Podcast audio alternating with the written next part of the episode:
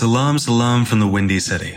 This is the Rorshok Ethiopia update from the 18th of August 2022. Here's a quick summary of what's going down in Ethiopia. We kick off this edition with some new updates on the new dam. Ethiopia is about to finish the construction of a massive dam on the Nile River. The dam is called the Grand Ethiopian Renaissance Dam, or GERD for short, and is located in the Benishangul Gumuz region in the Guba district. The dam is 80% done and its construction will be completed in two years. On Thursday, the 11th of August, the dam's second turbine began generating electricity. The dam has 13 turbines and the one that began generating is Unit 9. The next day, on Friday the 12th, the GERD completed its third filling. However, the dam has been causing some conflicts in Sudan and Egypt believe that the GERD will decrease the volume of water that reaches both countries.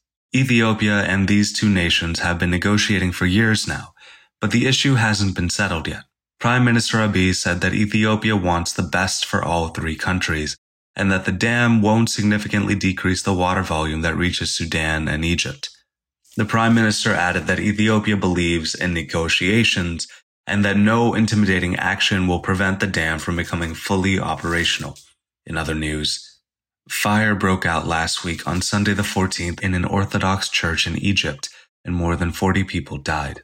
On Wednesday the 17th, the Ethiopian Orthodox Church, which has very close ties with the Egypt Orthodox Church, issued a statement via the Holy Synod secretary, expressing the church's condolences and saying that the incident was heartbreaking. The secretary also brought up the patriarch's condition.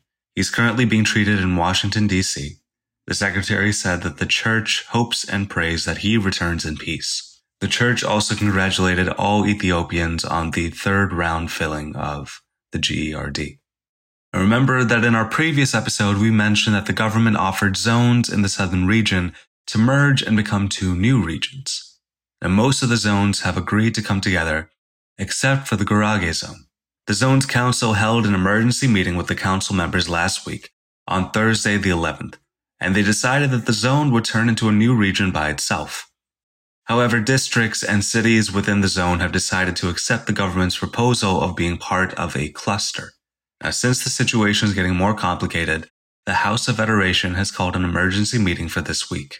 But that's not the only thing that happened as a result of this controversy. The zone has placed a command post that will ensure peace and stability into the zone. On Thursday the 18th, the command post outlawed all governmental and non-governmental assemblies, demonstrations, and strikes. Motor vehicles are also not allowed to operate after 9 p.m. Moving on, on Monday the 14th, the Prime Minister inaugurated Ethiopia's first ever free trade zone in the city of Dire Dawa. This zone will attract foreign investment because businesses won't have to pay taxes. They'll also be able to import, manufacture, brand, and export faster and with greater ease. It's all the more important that the zone is in a Dire because it has an industrial park, a well-developed infrastructure, and is close to the Djibouti port. On that note about the PM, it's been more than four years since Abiy Ahmed became prime minister. One of his first campaigns is known as the Green Legacy and it focuses on planting billions of tree seedlings in the winter season. The campaign was launched four years ago, and the Prime Minister issued a statement on the occasion saying that it has been a resounding success, but that there is still more work ahead. Speaking of the winter season, as usual, there are heavy rains every now and again. However, when the winter began about two months ago, a student went missing due to a flood in Addis. Heavy rains have continued to make life much harder, especially for farmers, since in several districts in the Amhara region, crops were damaged badly, leaving tens of farmers in urgent need of help. And that's not even the worst part. Dozens of people have tragically lost their lives. On Monday the 15th, after waiting for many days, the results of Kenya's presidential election were finally released. William Ruto came out victorious in a disputed result, the other candidate, Raila Odinga, says he will take the matter to court. However, Prime Minister Abiy doesn't take into account the possibility of a different result when he congratulated William Ruto on the victory on his Twitter account, saying that he looks forward to working closely with the new president. Some people are desperate to participate in politics, while some others just want to get out. Eskender Nega, the president of the opposition party Balderas, announced that he has officially quit politics. He said this in a letter written on the 23rd of July, which was only made public this past week. He claimed that, even though he had played his part in trying to create a more democratic system for the country, the current administration has put so much pressure on him that he can't work in politics anymore. Neither as a leader nor as a member of a party. He asked the party's executive committee, its members and leaders to work with and help the party's vice president, Amir Hajdacoglu. Recall that Eskender has been arrested several times throughout his political career, which might be why he felt pressured and agreed. There's more to this story, as Eskender has gone missing. The Balderas party's leaders issued a statement on Monday the 15th, saying that they hadn't heard of him since the 23rd of July. However, they said that they don't believe the government is behind his disappearance. Speaking of politicians, activist turned politician Jawar Mohammed, who has been previously accused of inciting violence, just returned to Ethiopia after his tour through Europe and North America. Jawar is the deputy chairman of the opposition party, the Oromo Federalist Congress.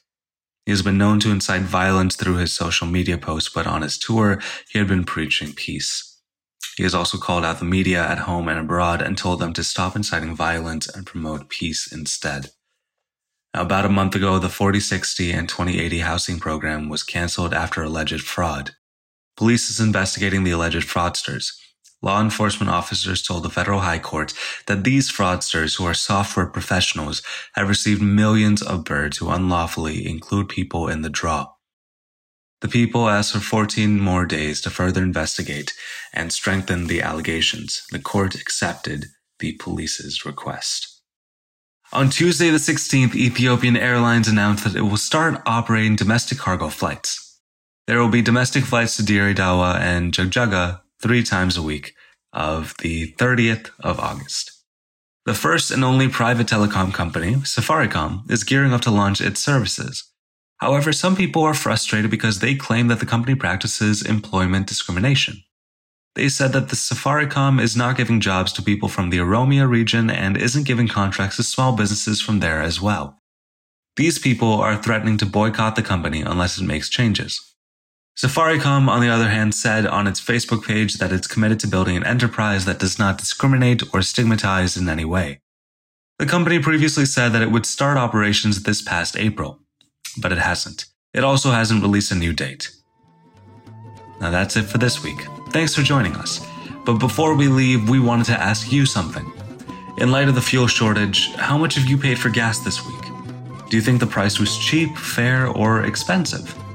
Let us know at Ethiopia at Rorshok.com or on Instagram or Twitter at Rorshok Ethiopia. Ciao.